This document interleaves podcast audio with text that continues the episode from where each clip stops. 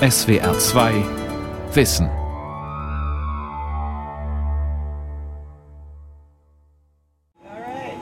Thanks for the honor, guys. I really appreciate it. No, I really do. Now, a lot of people ask, what did NASA do to cause issues in the team? NASA-Arbeitsgruppe an der Northwestern University Chicago, Sonic Labor. Fünf Psychologen sitzen vor Monitoren und verfolgen gebannt, wie sechs Astronauten versuchen, eine schwierige Aufgabe zu lösen. Die sechs müssen herausfinden, welche Stelle auf dem Mars sich am besten dazu eignet, nach Wasser zu bohren. Die Suche nach der geeignetsten Stelle zum Bohren ist schwierig. Jedes der Teammitglieder verfolgt ein anderes Konzept. Der Geologe möchte da bohren, wo das meiste Wasser vorhanden ist. Der Techniker dort, wo das Gestein am wenigsten Widerstand bietet.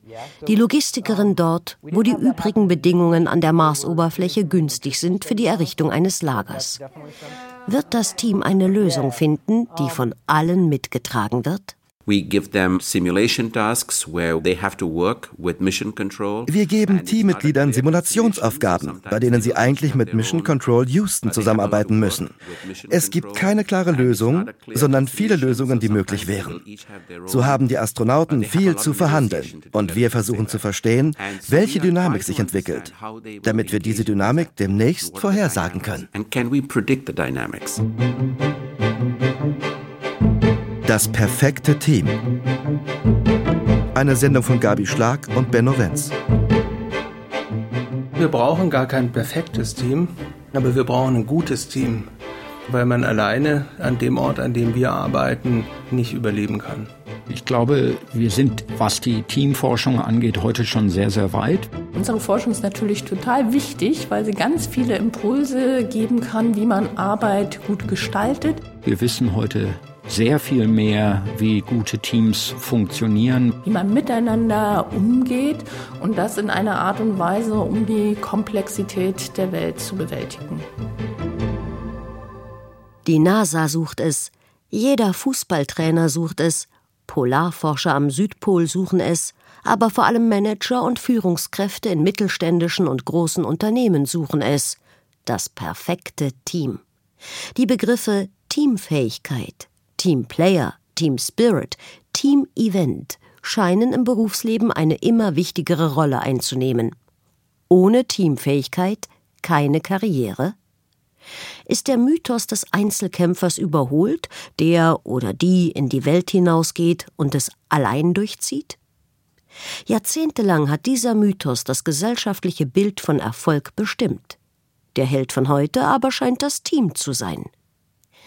Berthold Meyer ist Professor für Arbeits- und Organisationspsychologie an der Universität Chemnitz. Die Fähigkeit, im Team zu arbeiten, ist eine entscheidende Schlüsselqualifikation für eine Karriere heutzutage. Die meiste Arbeit, die gemacht wird, wird im Team erledigt. Das fängt an in der Produktion am Fließband eines deutschen Automobilunternehmens. In der Endmontage stehen teilweise drei Leute an einem Bandabschnitt, die dort gemeinsam eine Heckscheibe einbauen. Das ist auch ein Team. Das heißt also, Teams finden sich überall. Die häufigste Form der Arbeitsorganisation und wer mit der häufigsten Form der Arbeitsorganisation nicht zurechtkommt, der wird es in seiner Karriere oder ihrer Karriere schwer haben. Die Arbeit in Teams ist ein prägendes Merkmal der modernen Arbeitswelt. Ob gemeinsam im Großraumbüro oder mittels digitaler Kommunikation über Ländergrenzen hinweg. Viele Berufstätige sind im 21. Jahrhundert in Teamstrukturen eingebunden. Teamarbeit hat eine zentrale Bedeutung in modernen Organisationen, weil Unternehmen mit Hilfe von Teams erfolgreicher werden wollen. Teams ersetzen hierarchische Strukturen, arbeiten global, agil und divers. Lauter Begriffe, die die neue Arbeitswelt prägen. Ein agiles Team ist ein Team, was dynamisch und schnell arbeitet. Erstens, die Leute in einem Team müssen die richtigen Fähigkeiten und Fertigkeiten zur Aufgabenerledigung besitzen. Unterschiedliche Aufgaben erfordern unterschiedliche Kompetenzen. Leute, die ein Flugzeug fliegen, müssen was anderes können als diejenigen, die sich eine Werbekampagne ausdenken. So, also. Zweitens, es braucht eine gute Kommunikations- und Interaktionsfähigkeit. Die meisten Teams können dann hohe Leistungen erzielen, wenn gut im Team Informationen ausgetauscht werden. Im Kern ist ein Team also eine künstlich geschaffene Gruppe mit dem Ziel, eine Aufgabe zu lösen, wie die Einführung einer neuen Ladenkette, die Markteinführung eines Produkts, das Fliegen eines Flugzeugs, die Durchführung einer OP. Ist die Produkteinführung gelungen, die Reise vorbei, die Operation geglückt, gehen Teams häufig wieder auseinander und schließen sich zu neuen Teams zusammen. Das heißt, die Stabilität über die Zeit ist ebenfalls immer an die Aufgabe geknüpft. Das Ergebnis? Die Produktivität steigt, denn in Teams lassen sich kreative Ideen und Lösungen schneller entwickeln. Unternehmen können so ihren Kunden innovativere Produkte und bessere Leistungen anbieten und so ihren Umsatz steigern. In der Teamforschung verstehen wir Arbeitsgruppen als Informationsverarbeitungseinheiten. Also eigentlich ein kleines soziales System, das durch einen Informationsverarbeitungsprozess einen Input in einen Output transformiert. Ja, da kommt irgendwie was rein, eine Aufgabe und Aufgabenmaterial. Ja, ich nehme mir drei Studenten, sagt, hier habt ihr sieben Blatt Papier und jetzt habt ihr zehn Minuten Zeit, daraus einen Turm zu bauen, der möglichst hoch ist. Der Input in das Team sind die sieben Blätter Papier und die Aufgabe und dann passiert irgendwas zwischen den drei Studierenden und am Ende steht da hoffentlich ein Turm. So, und dann kann ich messen, wie hoch der ist und das ist dann die Leistung des Teams. Und das, was zwischen Input und Output passiert, das ist der Prozess. Und bei dem Prozess ist es im Team eben so, dass die Ressourcen des Teams ist die Vereinigungsmenge aller Köpfe des Teams. Und deswegen hat ein Team mehr Ressourcen als eine einzelne Person, weil es eben drei Gehirne sind und drei Gehirne gemeinsam gesehen haben eben mehr Erfahrungen, mehr Wissen, unterschiedliche Perspektiven und können deswegen ein Problem vielleicht besser lösen. Die unterschiedlichen Personen mit unterschiedlichen, also diversen Qualifikationen, die im Team zusammenkommen, können voneinander lernen und sich gut ergänzen.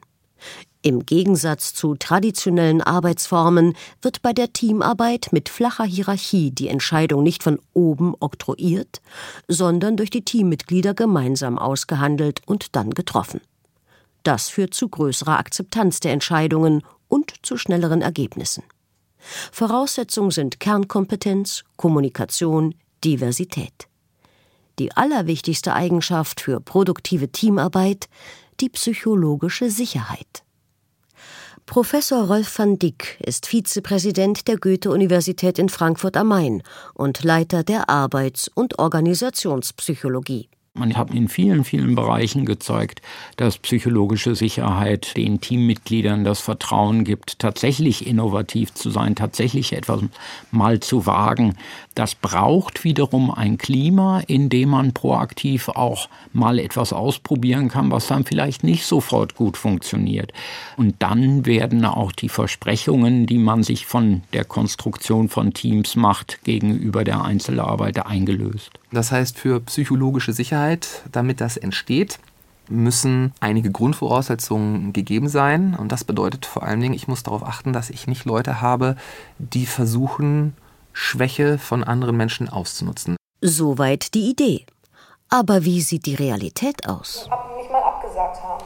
Genau, ist ja die Frage, ob man da wirklich was Ja, ich glaube nicht, dass man da groß Technische Universität Braunschweig. Fachbereich Arbeits-, Organisations- und Sozialpsychologie. Auswertung von Meetings per Kodierung. Bewerten ist, ne? Ähm, wird auch so eine kleine atmosphärische Auflockerung, die man hier nochmal sieht. Man sieht auch, dass äh, jemand mitvisualisiert. Julia Straube und die Leiterin des Fachbereichs, Frau Professor Simone Kaufelt, werten auf Video festgehaltene Teammeetings aus. Wir gucken uns ganz, ganz viele Meetings an und werten die dann sozusagen Sinneinheit für Sinneinheit aus. Und eine Sinneinheit ist in der Regel so ein einzelner Satz, den ein Mitarbeiter oder eine Mitarbeiterin in diesem Meeting sagt. So, und diesen Satz, der wird dann kodiert nach einem Kodierschema, das insgesamt 44 verschiedene Kodierungen hat. Das Besondere, es sind echte Teams, die hier beobachtet werden. Bisher konnten diese Forschungen nur an ad hoc aus Versuchspersonen zusammengesetzten Teams erforscht werden. Mich oder uns hat besonders interessiert, ja, wie ist es denn jetzt in echten Teams, die tatsächlich Tag für Tag miteinander zusammenarbeiten und was passieren denn dort äh, für Prozesse? Und was in dem Kontext sehr interessant war, und das war früher nie beschrieben, halt dieser ganze Aspekt der Mitwirkungsorientierung oder der Gestaltung, der kam in der Regel in diesen anderen ad hoc zusammengesetzten Teams überhaupt nicht vor. Und das sind eigentlich die Kategorien, wo wir zeigen konnten, das sind die wichtigsten Kategorien in diesem Bereich für hinterher den Teamerfolg. Im allgemeinen Verständnis soll Teamwork also besonders eins, die Leistungen aller Beteiligten steigern und so zu einem besseren Gesamtergebnis beitragen. Arbeiten drei Kollegen gemeinsam an einem Projekt, erreichen sie eben mehr als jeder Einzelne alleine. Aber ist das wirklich so? Scheinbar nicht immer. Denn auch wenn Teamarbeit häufig in höchsten Tönen gelobt wird, gibt es immer wieder Anzeichen dafür, dass die gemeinsame Arbeit auch einige Schattenseiten hat. Der Einzelne beginnt sich auszuruhen und verlässt sich darauf, dass die anderen das Ding schon schaukeln werden. Wie das endet, wenn immer mehr Teammitglieder sich dieser Einstellung anschließen, ist nicht schwer auszumalen. Doch es gibt noch weitere Fakten, die dazu führen, dass Teamwork bei weitem nicht so effektiv zu sein scheint, wie es häufig dargestellt wird. Wir hatten also vor dieser Kamera auch Personen, die geschlafen haben beispielsweise, in Meetings geschlafen haben, die rausgegangen sind, klingelnde Handys, die wir dort haben, Leuten, die sich wild beschimpft haben. All das hat man dort abgebildet. Und natürlich auch das Schimpfen über die Chefs, die oft dann nicht anwesend waren, haben sie alles entsprechend auf Videos. Und wenn es nicht echt wäre, wäre das vermutlich das Erste, was man nicht aufnehmen würde. Aber das passiert dort und von daher ist das sehr real, was dort passiert. Fehlender Wissensaustausch, Angst vor Fehlern, übertriebener Ehrgeiz Einzelner, die die anderen eher als Konkurrenten sehen, bringen Unruhe und damit mangelnde Effizienz.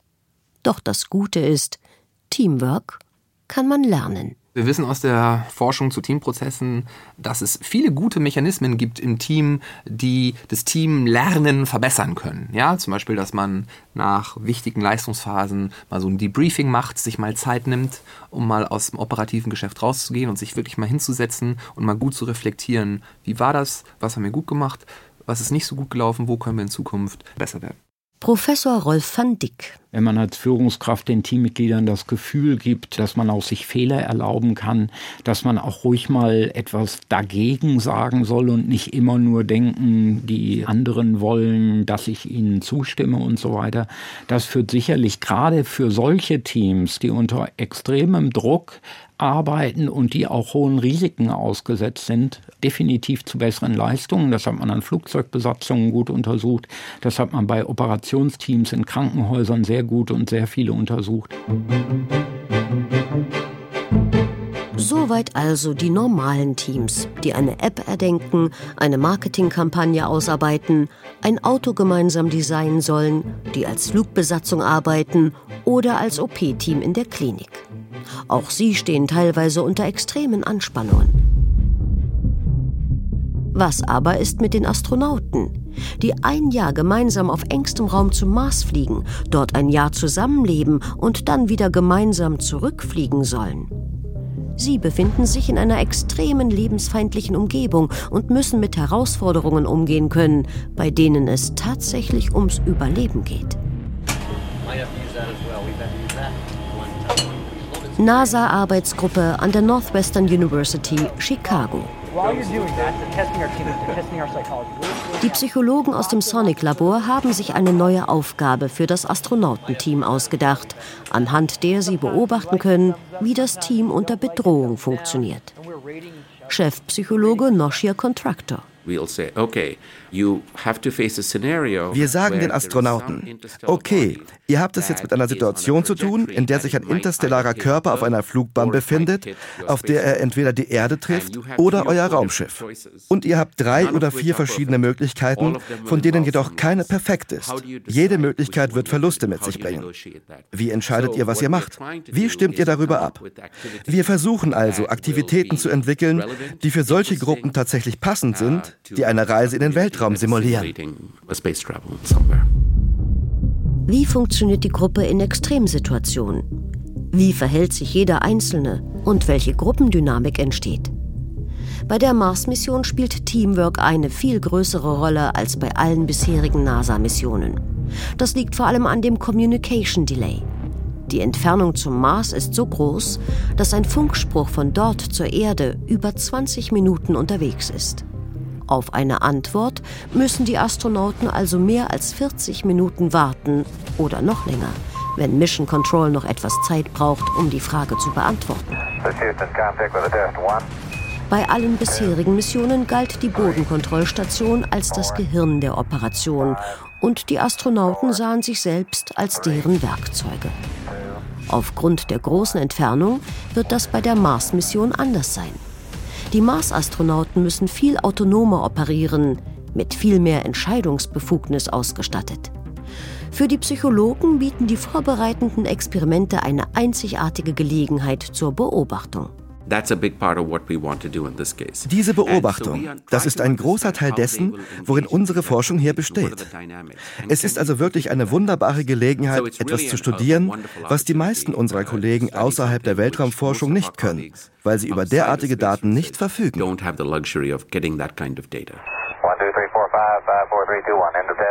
Die Szene spielt sich nicht im All ab, sondern im 1000 Meilen entfernten Johnson Space Center in Houston. Dort haben die NASA-Wissenschaftler einen Simulator namens Hera aufgebaut, in dem Testkandidaten bis zu 70 Tage lang unter ähnlichen Bedingungen wie in einem Raumschiff den Alltag von Astronauten simulieren und dabei rund um die Uhr von Wissenschaftlern, auch von den Psychologen in Chicago, beobachtet werden. Um zu erforschen, wie sich die lange Isolation auf die Fähigkeiten des Gehirns auswirkt, müssen sich die Wissenschaftler immer neue Aufgaben ausdenken.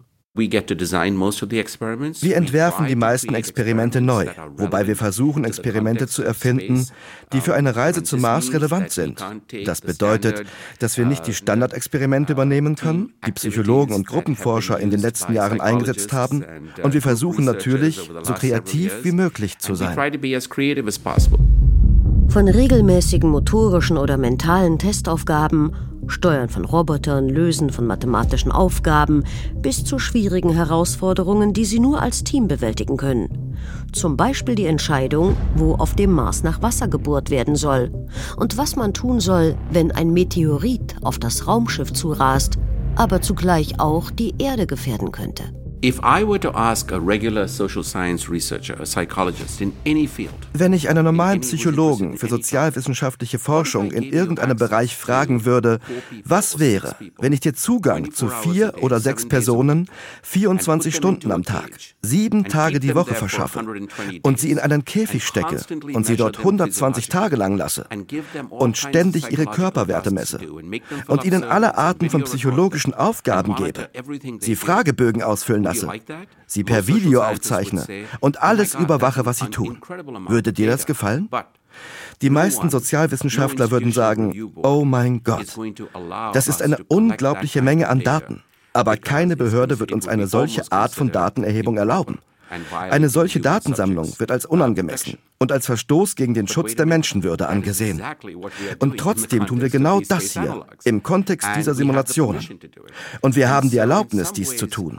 Ich würde in gewisser Weise sagen, dass dies vielleicht die am weitesten entwickelte, wertvollste menschliche Petrischale ist. Wie in den Biowissenschaften haben wir es mit einer Petrischale zu tun, die wir alle beobachten können.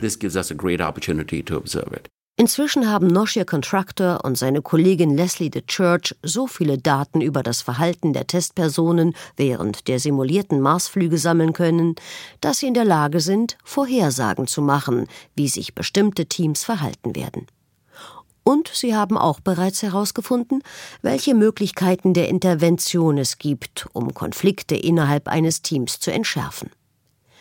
Ebenso wie in allen anderen Teams sind die wichtigsten Faktoren der Gruppenarbeit psychologische Sicherheit, Zuverlässigkeit, Kompetenz und Diversität.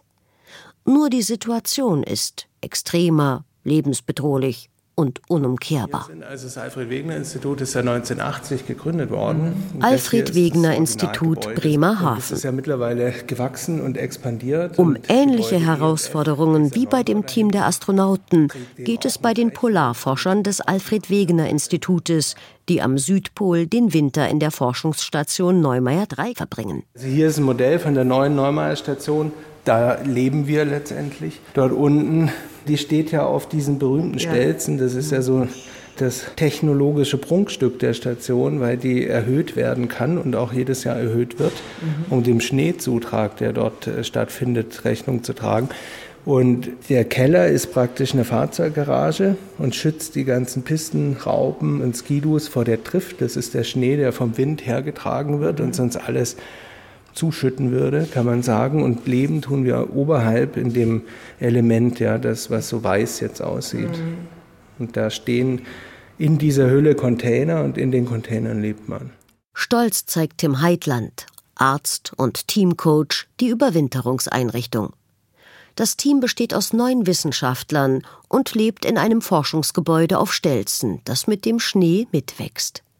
Tim Heitland hat bereits zwei Winter hintereinander am Südpol verbracht. Und er ist mit insgesamt 14 Monaten in der Kälte der Spitzenreiter. Kein Mensch kann hier draußen länger als eine halbe Stunde ohne Schneeanzug überleben. Ich würde sagen, wir brauchen gar kein perfektes Team, aber wir brauchen ein gutes Team. Einfach schlicht und ergreifend deswegen, weil man alleine an dem Ort, an dem wir arbeiten, eigentlich nicht überleben kann. Hier am Südpol treffen verschiedene Disziplinen aufeinander, die bei 50 Grad unter Null das Klima erforschen wollen. Eines ist allen klar. Sie wollen hier unbedingt sein und ihre Wissenschaft ausführen, auch wenn oder gerade weil sie wissen, dass das hier ohne Netz und doppelten Boden ist. Ich glaube, Heterogenität hat durchaus ihren Platz und ist auch ganz wichtig. Zum einen lässt sich die schon deswegen nicht vermeiden, weil ja natürlich auch ganz verschiedene Positionen besetzt werden müssen. Vom Geologen über den Biologen bis hin zum Mediziner. Alle Nationalitäten, Temperamente. Extrovertiert, introvertiert. Die Gruppe ist klein, die Zeit ist lang und wenn alle von Anfang an genau gleich sind, glaube ich, wird es eher langweilig. Also man sucht nicht unbedingt nach einem bewusst herbeigeführten Störfaktor. Das nun nicht. Ja. Aber man sucht natürlich nach einer Gruppe, die sich ergänzen kann, die verschiedene Positionen auch besetzt, die verschiedene Qualitäten mitbringt. Vier Monate Vorbereitungszeit für die Wissenschaftler, die sich beworben haben. Auch eine Zeit des Testings, in der jeder jederzeit ausgeschlossen werden kann die Situation ist einzigartig. Ich kann eben nicht, wenn ich feststelle, jemand ist aus diesem oder jenem Grund eigentlich ungeeignet, sage ich mal. Das ist halt einfach auch eine extreme Geschichte und die passt auch nicht jedem, muss sie auch nicht. Und wenn ich das feststelle, dann kann ich die Situation mitunter einfach nicht mehr ändern. Wenn der Winter begonnen hat, gibt es keinen Weg hin und keinen Weg zurück. Für neun Monate sind die Leute abgeschnitten. Das scheint dem derzeitigen Team aber relativ wenig auszumachen. Wir können mit der Neumeier 3 telefonieren und haben die bestgelaunte Medizinerin Birgit am Telefon, die gerade Basilikum Pesto aus Polarbasilikum zubereitet, im eigenen Polargewächshaus gezogen. Wir sind auf der Suche nach dem perfekten Team und wir haben den Verdacht, dass ihr das seid. Ich glaube, ja, natürlich. Das würde ich so sagen, ja. Das Team ist perfekt. Wir würden auch noch mal überwintern. Das ist schon ein ganz, ganz schönes Erlebnis hier. Was ist Hinzu kommt noch, dass im Moment die Tage wieder länger werden und es heller wird. Aha. Und wir Salat ohne Ende haben. Hast du denn einen Wunsch oder hättet ihr als Gruppe einen Wunsch oder seid ihr wunschlos glücklich? Unser Laufband ist leider seit Monaten kaputt. Wenn eine Fee mit einem Zauberstab käme, um das zu reparieren, das wäre schon sehr schön. Tim Heitland hat es überlebt und fand es berührend und eine ganz außergewöhnliche Erfahrung, die er nicht missen möchte. Professor Rolf van Dick.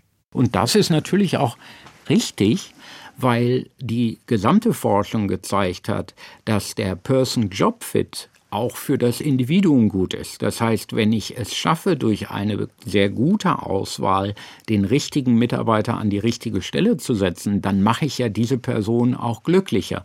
Während wenn ich Fehler bei der Auswahl mache, dann sitzt diese Person irgendwo, wo sie nicht zufrieden ist und damit mache ich ja einen Fehler nicht nur für das Unternehmen, sondern eben auch für das Individuum. Ja, welche Fragen habt ihr noch? Wir dürfen gar nicht reden. Technische Universität Braunschweig. Fachbereich Arbeits-, Organisations- und Sozialpsychologie. Face-to-Face-Teamwork versus virtuelle Gruppen. Wir würden, wir würden euch bitten, das äh, alles an Kommunikation virtuell zu machen, ähm, auch möglichst wenig euch irgendwie gegenseitig zuwinken oder groß anlächeln. Wer arbeitet ähm, besser? Teammitglieder, die sich gegenüber sitzen oder Gruppen, die sich nur virtuell austauschen. Dazu werden heute Tests durchgeführt. Die Aufgabe? Jeweils fünf Teammitglieder sollen einen Leitfaden für das Erstsemester entwickeln. Das Face-to-Face-Team sitzt zusammen in einem Raum und kommuniziert direkt miteinander. Die ersten Schritte, was machst du so in, zu Beginn deines Studiums? Beim virtuellen Team hingegen sitzt jeder Proband an einem Rechner und chattet mit den anderen. Gesprochen wird nicht. Wer arbeitet effizienter? Lisa Handke, eine der Mitarbeiterinnen von Professor Simone Kaufeld. Die These steht dahinter, also Reflexion ist allgemein wichtig für Teams, aber die Forschung sagt eigentlich, dass sie für virtuelle Teams ganz besonders wichtig ist. Warum? Weil ich ja eben dieses visuelle Feedback, was ich vielleicht in einer sonstigen, in einem Meeting hätte, wo ich sehe, okay, der eine, der guckt schon ganz unzufrieden oder ist schon ganz unruhig, das sehe ich ja gar nicht. Das heißt, mir fehlt total viel an Informationen. Und die Intention jetzt dieser Erhebung ist zu gucken, inwiefern schafft das Team, sich selbst zu coachen, also selbst so eine Reflexion zu machen. Statt einen externen Moderator einladen zu müssen, gibt es denn auch die Möglichkeit, dass das Team sich selber coachen kann. Unsere Forschung ist natürlich total wichtig, weil sie ganz viele Impulse geben kann, wie man Arbeit gut gestaltet, wie man Veränderungen in Organisationen voranbringt, wie man miteinander umgeht und das in einer Art und Weise, um die Komplexität der Welt zu bewältigen. Unsere Arbeitswelt ist im Umbruch, heute schneller und radikaler denn je. Roboter übernehmen körperliche Arbeit. Leistungsfähige IT-Systeme übernehmen mehr und mehr Dienstleistungen. Wissensarbeiter können dank globaler Vernetzung heute überall auf der Welt ihr mobiles Büro aufschlagen. Und dann natürlich im Team arbeiten. Dazu, wie diese Teams optimal zusammenarbeiten, hat die Wissenschaft bereits etliches herausgearbeitet. Teammitglieder sollten, außer über die jeweiligen Kernkompetenzen, vor allem über Kommunikationsfähigkeit verfügen. Sie sollten in der Lage sein, Konflikte rechtzeitig zu lösen und zuverlässig füreinander da zu sein. Eine der wichtigsten Komponenten ist die psychologische Sicherheit, die dafür sorgt, dass alle Teammitglieder sich ohne Angst einbringen können. Die wichtigste Eigenschaft einer Kleingruppe im arbeitspsychologischen Sinn ist das, was auf Englisch so schön Groupiness heißt. Das ist nämlich das psychologische Zugehörigkeitsgefühl zur Gruppe, dass ich mich selber als Mitglied empfinde und dass mir das was bedeutet. Arbeiten im Team in flachen Hierarchien, selbstbestimmt und ohne Angst. Wenn dann noch für die richtige Mischung von Homogenität und Heterogenität gesorgt ist, kann Teamarbeit wohl zu einer äußerst befriedigenden Form menschlicher Arbeit werden. Arbeit mit Sinn.